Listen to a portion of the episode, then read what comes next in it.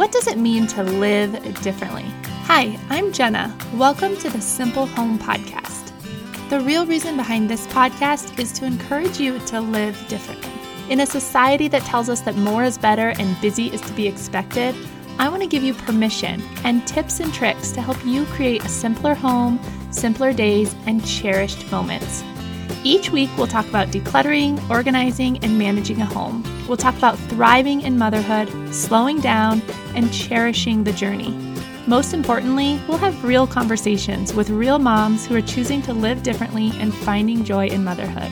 Take the first step to simplifying your motherhood and head over to athomewithkids.com forward slash resources to find a free resource that's perfect for you in the season that you're in and stick with me each week as we dive into these topics together.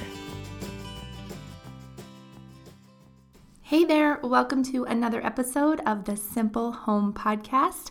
I'm so glad you're joining me today. In case we haven't met before, my name is Jenna, and my husband and I have three children, and I love to use this podcast just to help share some tips and tricks that we've learned along the way to help you simplify your home, your life, and your schedules. So I'm glad you have chosen to join me today, and I'm really excited to get started with this topic because I know what a pain it can be. So today we're going to be talking about active spaces in your house um, drop zones, areas where you're in and out a lot and things come in and out a lot. So we'll be covering those things. I'm also going to do a little piece on paper clutter because I know often paper clutter is taking over all of these active spaces in our home. So we'll get into that as well. Now, before we get started, I just wanted to let you know that this episode is brought to you by my free decluttering challenge. I've had so many people sign up recently to get the new year started off right, so I would love to have you join as well. It's completely free to join, and you'll get some encouraging emails with little challenges each day to help you just get a jump start on decluttering. So if you want to join us in that, you can find it either at the show notes for this episode or you can go directly to athomewithkids.com forward slash decluttering challenge to get all signed up. So I'd love to have you join us there. Okay, so let's just dive right in. Today we're going to be talking about a few different areas in your home. And I think these might just be the hardest areas in our houses to keep clean and organized. I know at least they are for me. We're going to be talking about active spaces, drop zones, and paper clutter. And here's what I mean by each of them. So, when I say active spaces, what I mean are spaces that you're using on a regular basis daily, even several times a day, maybe, where things are coming in and out of your home often. Think about it like your kitchen. You're in your kitchen multiple times a day. You're bringing groceries into your house, maybe weekly or monthly or several times a week, however you decide to do it. But things are going in and out often, and this can make it really hard to keep this space organized and clutter free. Our closets are another one, the entryway into your house, all of these areas that we're using multiple times a day or at least daily. These are what I like to call active spaces. So, we'll talk a little bit about those and how to keep them under control. We're also going to talk about drop zones. Now, there's lots of other terms that you could use for this area, but these are the areas where stuff starts to just collect. So, your kitchen counter might be an area where you put your mail when you come in, your keys land there, um, anything else might just kind of start piling up. These are your drop zones. So, kind of look around your house or just think about the areas where this might be. I know one area that I often have to clean up is my bedside table. I'll kind of just drop stuff there, or my desk. I often drop papers and different things there, and I get a big collection. So think about where those areas are in your house, and we'll talk about how we can clear those areas and make them more manageable for you as well.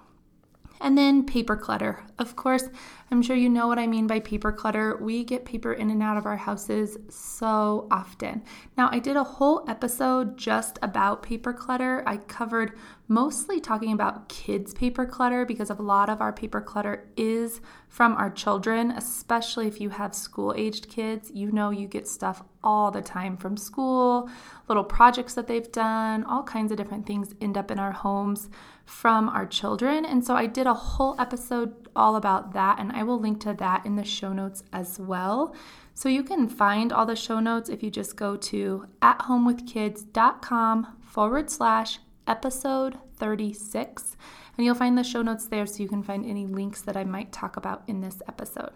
So, we're going to talk about paper clutter in this as well. I'm going to leave that until the end. So, don't go anywhere. Hopefully, I won't ramble on for too long so we can get to all three things.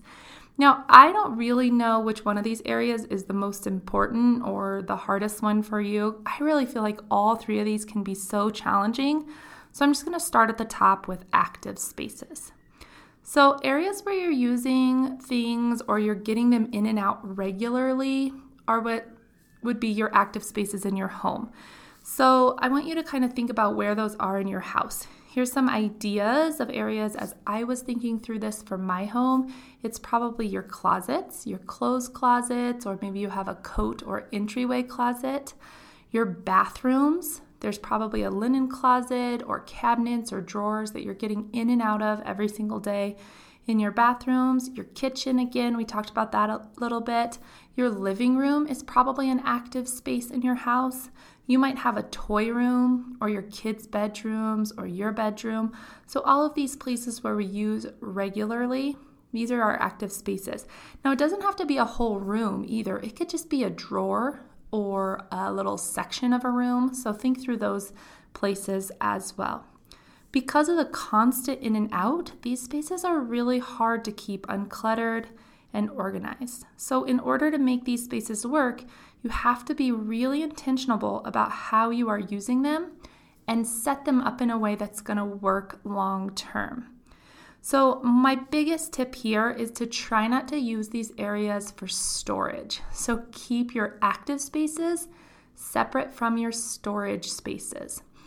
For example, let's think about our closets. Now, think about where you keep your clothes and you're getting in and out every day to get dressed. Are you also using this area to store maybe seasonal items? Maybe it is summertime and you're storing your snow pants and your big heavy jackets and things that you really won't wear again for six more months. Or Maybe you're storing some maternity clothes because you and your husband plan to try to have another baby. So you're keeping those things so you have a tub of maternity clothes on the floor in your closet. Or maybe this is where you keep your extra linens like bed sheets or a heavy comforter for those cold nights or whatever it might be. So think about your closet. This is an active space. You're getting in there every single day to get dressed, maybe more than once and you're also storing things in there, which causes a hardship between the two. So if you can put your storage stuff in a separate area from your active spaces, you're going to be way better off. Now, I'm going to give you another example. A lot of times we use our kitchens as a closet. and what I mean by this is if you look in some of your drawers or cabinets in your kitchen, I bet you have things that you only use maybe once a year. Maybe you keep Christmas dishes, or you keep a big turkey pan for Thanksgiving, or maybe you have an extra set of dishes that you only pull out when your parents come to visit, or whatever it might be.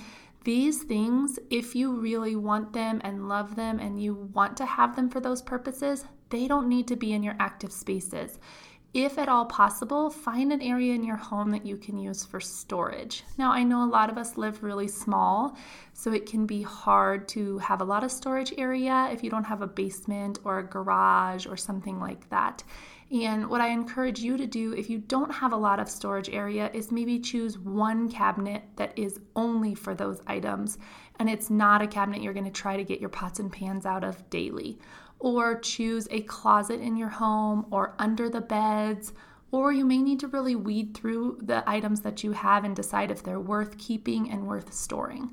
So, the hardest thing to do when you go in your kitchen to cook your meals three times a day is to have to sift through items that you're not using very often. So don't use your kitchen like a closet. Make sure that the things that are in there are for active purposes or designate a space just for storage. So think through some of the areas in your home that you use every single day and make sure that you're using them for active things rather than storage as well. Another tip I have is to put things where it makes the most sense. So, in your active spaces, you're going in and out all the time and you're likely using things a lot. It might be pens and paper. Put these by where you're going to use them all the time. If you constantly are pulling out a pen and a piece of paper to write a grocery list on your kitchen counter, make sure they're in a drawer right there by your kitchen counter. Um, another thing in your living room, if this is an area where you and your family play games and you pull them out a lot, try to have a little area, basket, or something where you can keep those games and they're easy to pull out. Think about where things in your house are to make the most sense. And sometimes it's totally different than what other people would do in their house, and that's okay. Just put things where they make the most sense, especially in your active spaces.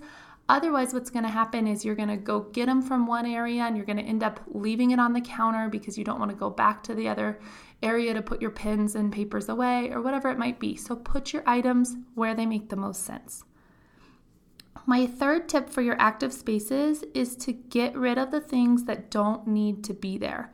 Either think about where else they might go in your home or get rid of them completely. So here's an example I heard from Denaye Barahona of Simple Families.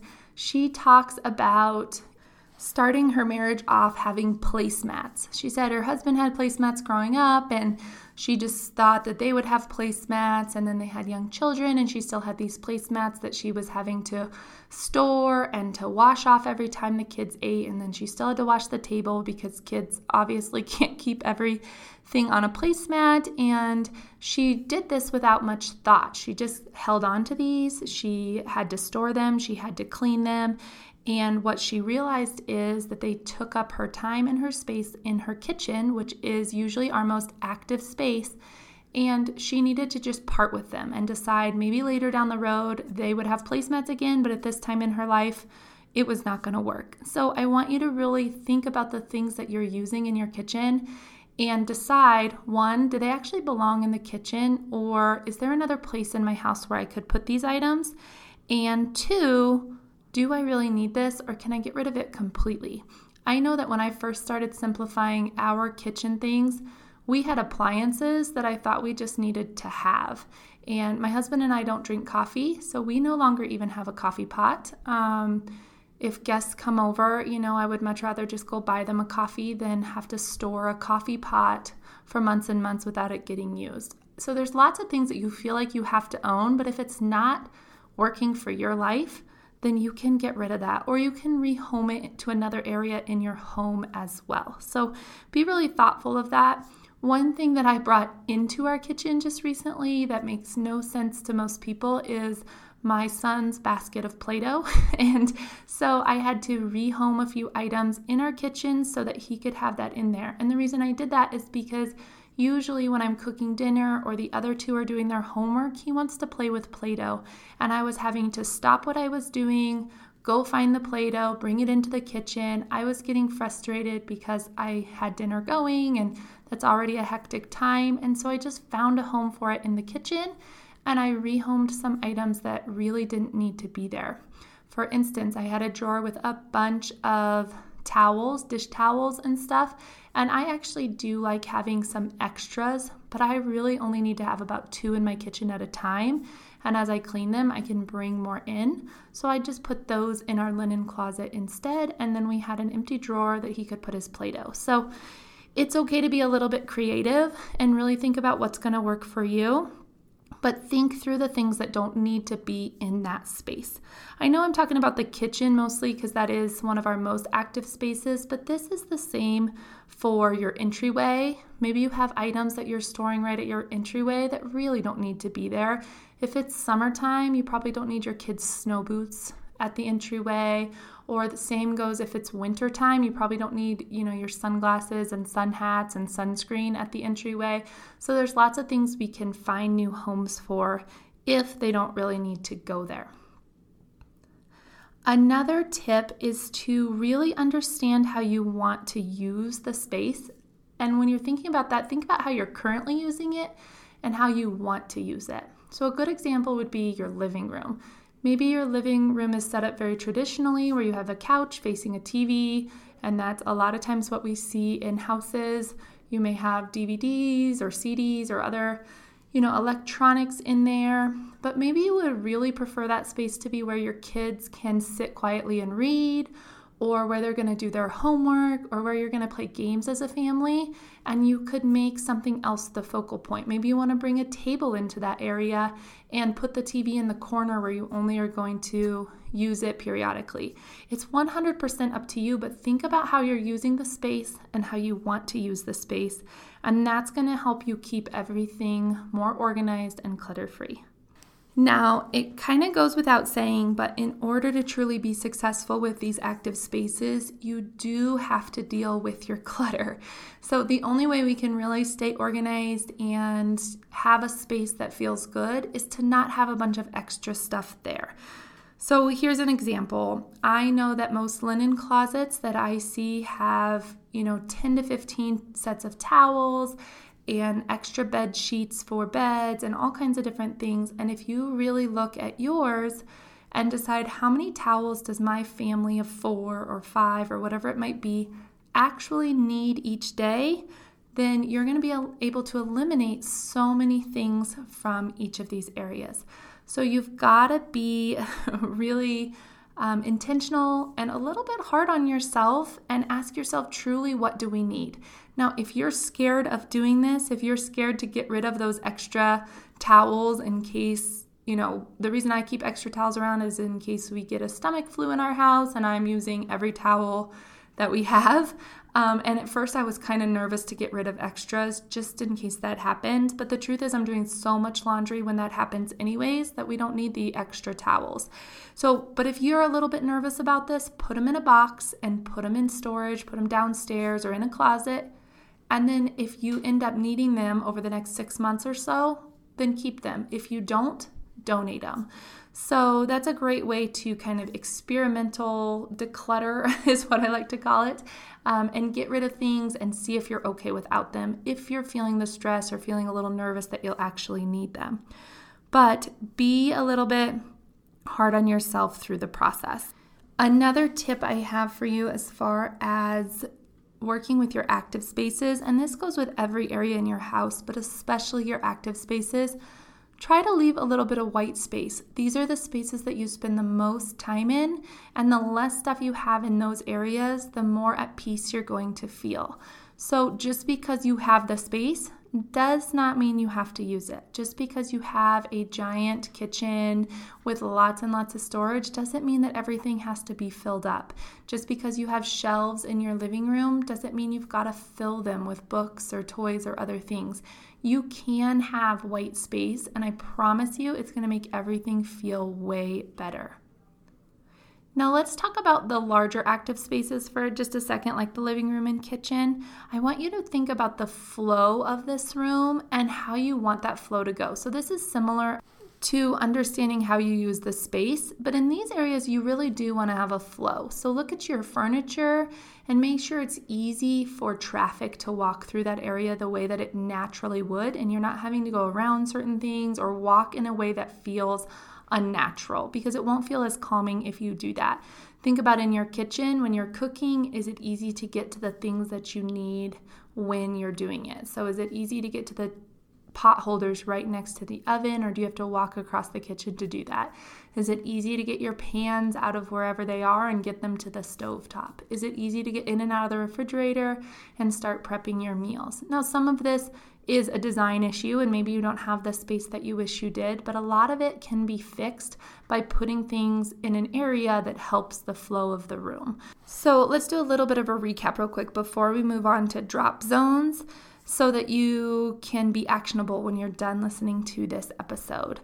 First, I want you to write down all the active spaces in your house. Where do you spend the most time? Where do your kids spend the most time? Where do you as a family spend the most time?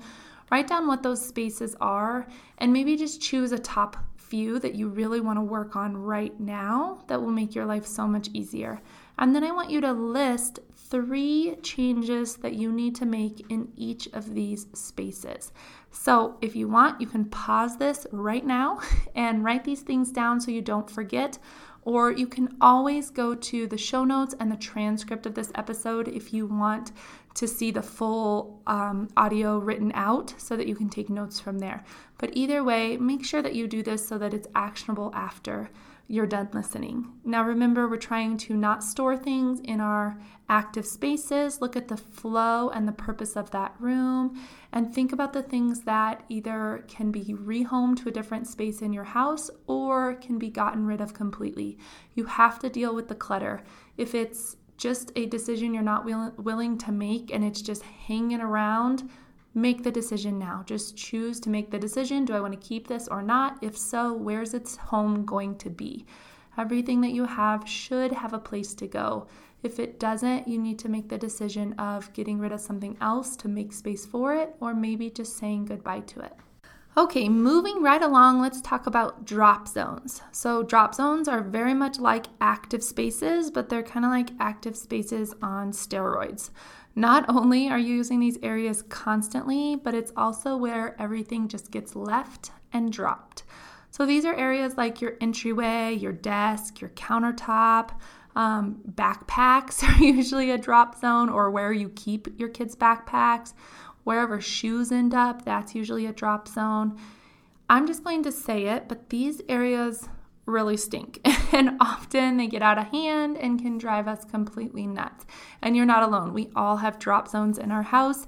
We just have to figure out what the best system is for these areas so they don't get out of hand so quickly. So here's my tips to make these areas more manageable.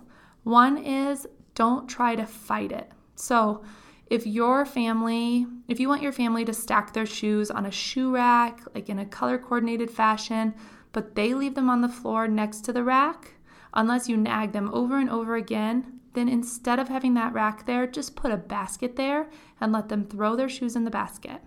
Let the rack go if it's not working. Now, of course, there's a million things that I could use as an example instead of that rack, but think about spaces in your house and how you want it to be but what's actually happening. Now, I'm not saying you can't train your kids or your family to do certain things, but if it's become such a hassle that you're nagging over and over, that it's frustrating, that it's not happening the way you want it to, you might have to rethink it just a little bit. And it might come down to just the habit of your kids or your family, or it might come down to the location of where you have something located, or it might be that they just have too many pairs of shoes and you need to limit the amount of shoes that they have until they can put them how you want them. But you have to rethink those areas if they're not working and try not to fight what's actually happening.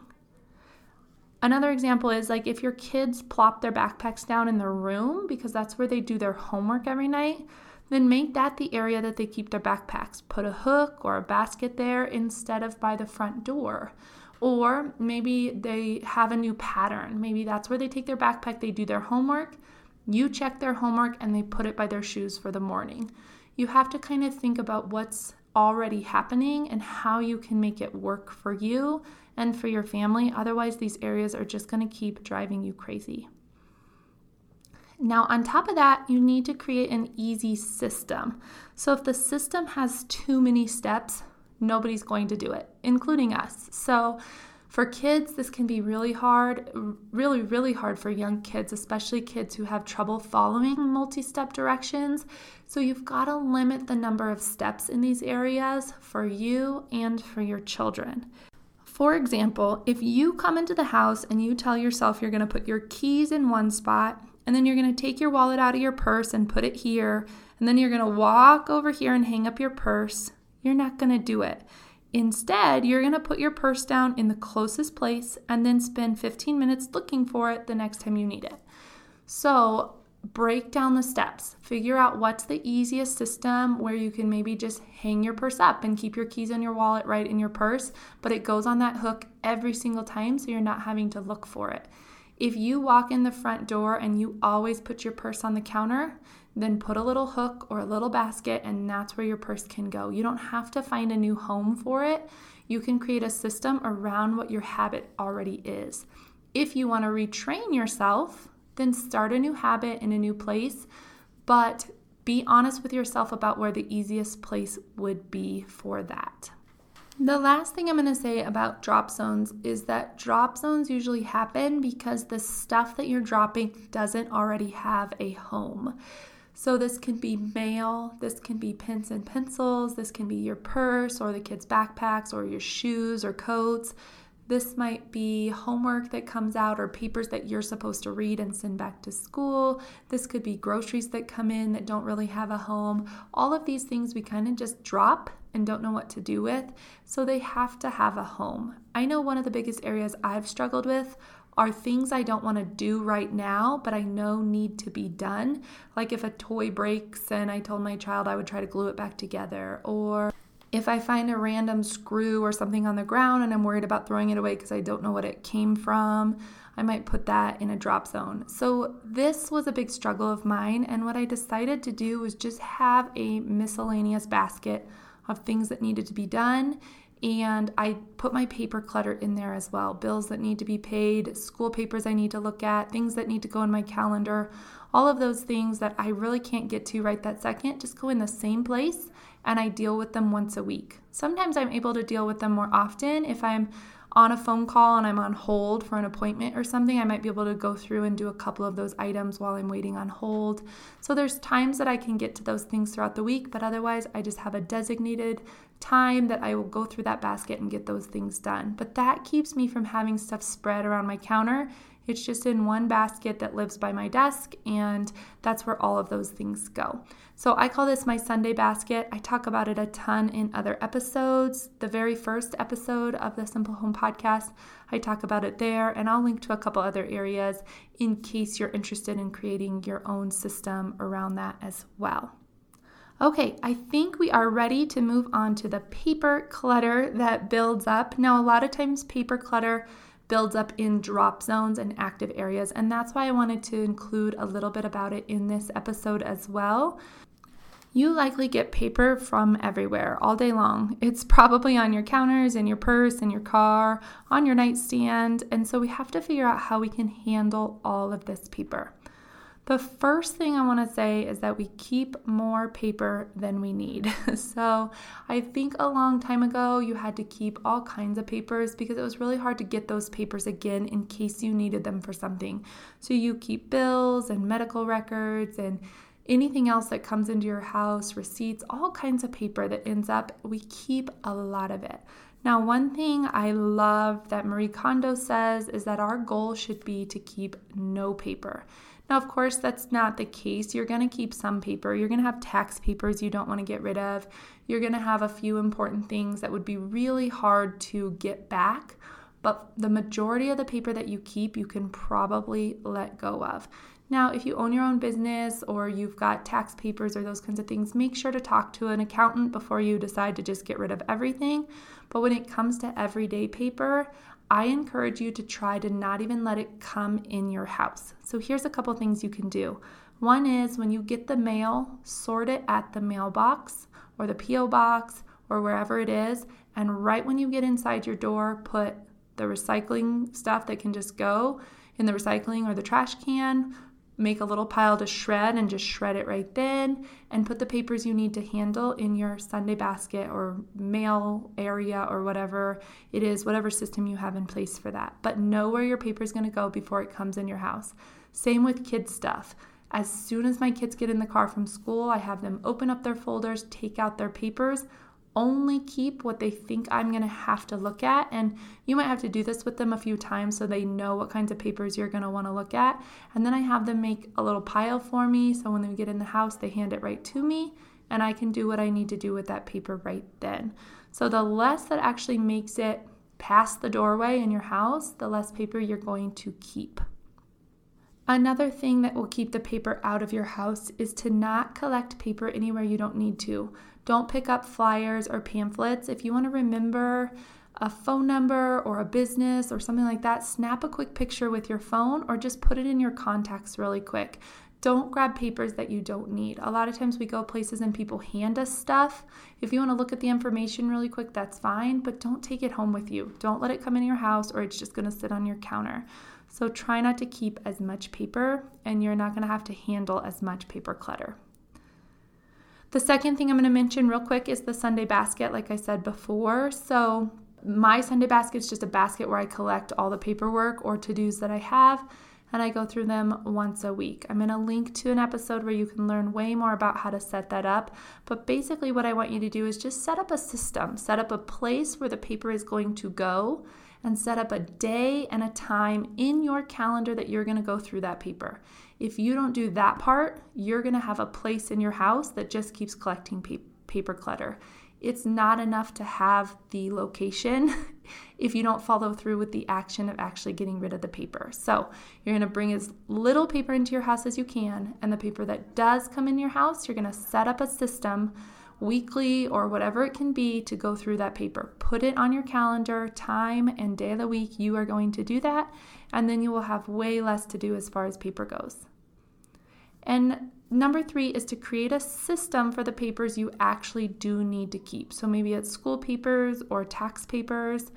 Set up a little filing system for those papers and don't overcomplicate it.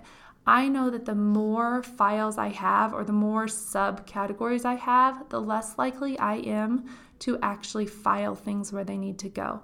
So I only have a few files in my filing cabinet. I have one for my business where I put things I might need to keep, like receipts or tax papers or other things. I have one for taxes, where anything that comes in the mail that's related to doing the taxes or donations we make or anything like that go in that file so that when tax time comes, I just pull the file out and hopefully have everything I need there. I have an area that I keep my kids' schoolwork that I think that they're going to want to keep now, I only keep a couple items a year. I don't go crazy. I only keep a couple things. And I talk about that way more in the kid paper clutter episode that I did. So I will make sure to link to that in the show notes as well. But I keep a few things for them. I also keep a school papers folder for myself that I'll just keep throughout the year a lot of times the teachers will send home something at the beginning of the year with information that you might need. And rather than asking them questions about field trips or different things, it's usually on that handout. And I just kind of keep that throughout the year. If other things come home that I feel like I'm going to need passwords to something, um, or something like that, I keep it in that file. Now, I know that this information would probably be easy to get from the teacher if I lose that paper or decide not to keep it.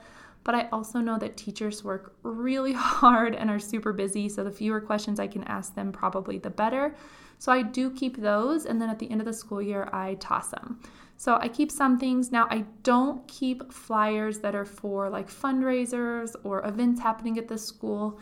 If that's something we're going to participate in, I just put it on my calendar or I pin it to the refrigerator until it happens and then I toss it. So this file is really for the things that I might have to refer back to throughout the year. And so I keep them there. And it's usually maybe one or two things per class, it's not a lot of papers in there. I have a miscellaneous folder that I just called to keep just in case, and I keep it for the year. And if I don't end up needing it or using it, then I toss it at the end. This is something that I think maybe I'll need this for taxes, so I put it in there, or I might need this for reference. I might have to look back at this.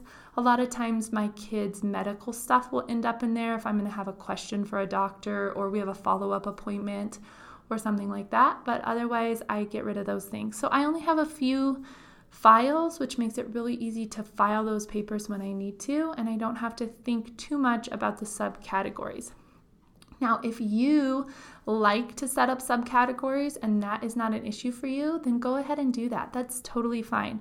We are all different organizers. I consider myself more of a macro organizer. I like big categories where you might be a micro organizer and be totally fine with that, and you can set up as many as you need. My advice is just keep it as simple as you can for whatever works best for you.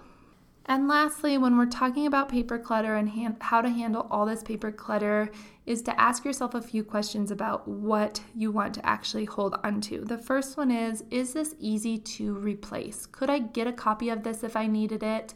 Could I go somewhere to get it or call somebody to get it or print it offline? If it's super easy for you to get a duplicate of it just in case you need it, then you probably don't have to hold on to it. Another question to ask yourself is am I really going to use this? Now, I say this one not pertaining to like bills and other paper you might keep, but things like magazines and pamphlets that you get, are you really going to use them later? Or are you just kind of collecting them, thinking you might look at it, or worse, feeling guilty because you have a magazine subscription and you haven't looked at it or you haven't read it? I know I used to get magazines and they caused me so much stress because I never had time to read them like I wanted to, but I felt guilty that I had them, so they would just pile up and I couldn't get rid of them because I thought I better read these before I do. But I couldn't read them because I felt so guilty every time I looked at them, and it's just an endless cycle. So, if you're the same as me and magazines stress you out, and you haven't read them, I give you permission to get rid of them. Don't let them just hang around causing you stress borrow from the library when you do decide that you're ready to look through a certain magazine or ask to swap with friends or something like that so that it keeps it a little bit more low key. But if you have piles of magazines, ask yourself if you're really going to use them or if you're just keeping them because you feel like you should use them. So, that is all as far as paper clutter goes. I know papers can get overwhelming and we have to really put a stop to it before it comes in the house. So, as much paper as you can get rid of before it comes in the house, do that. If you can do your mail in the car, if you can have your kids do their school folders in the car, you're going to be better off because you'll have less stacked up. Set up your system. It can be a Sunday basket or it could be whatever the system is, and set a time and date every single week where you're going to deal with that paper so that it gets put away. Make your files and your systems easy so that you will actually deal with it and put it away. And just remember, we keep way more paper than we need, just like we keep way more of everything than we need. So try to just lessen the amount of paper that you feel obligated to keep, and that will help keep your counters and your purse and your car and everywhere else a lot clearer.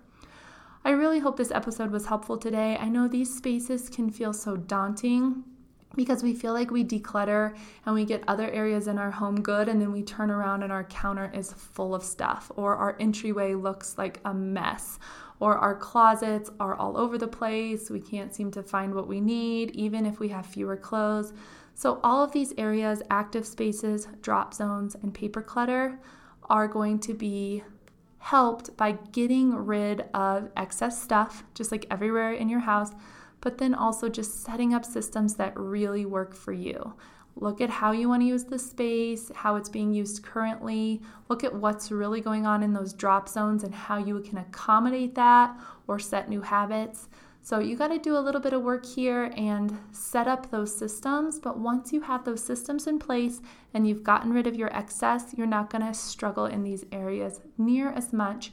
And because we spend most of our time in these active areas, you're going to feel so much better in your home. So I can't wait to hear all about what you do, and I would love to see how your spaces are changing. If you are so brave to Tag me on Instagram. I'm at Jenna Arvidson on Instagram, or just DM me a couple pictures of how you're making your space feel better for you. I would love to cheer you on. So, even if you don't want to send me a DM or you're not brave enough to post the picture and tag me, that's totally fine. But come over and join me there because I love to um, connect with people on Instagram. And I'll make sure to link Instagram into the show notes as well. Don't forget to sign up for the Decluttering Challenge, and I can't wait to talk to you next week. Thank you for joining me on the Simple Home podcast this week. It truly is a blessing to have you here. If you've been enjoying this podcast and found encouragement here, can you take a moment to leave a rating and a review on iTunes? This is how podcasts grow and how they reach larger audiences, and I am so thankful to get to work with so many women and spread this message. So if you have a moment, head to iTunes and leave a rating and a review. I love to read what you have to say, and I might just spotlight you on an upcoming episode. Also, if you think a friend could use this kind of encouragement, go ahead and share it with them. Tell them about the podcast. Tag me on Instagram with a picture of you listening, whatever we can do to encourage more women to live differently. Thank you so much for listening, and I will talk to you next week.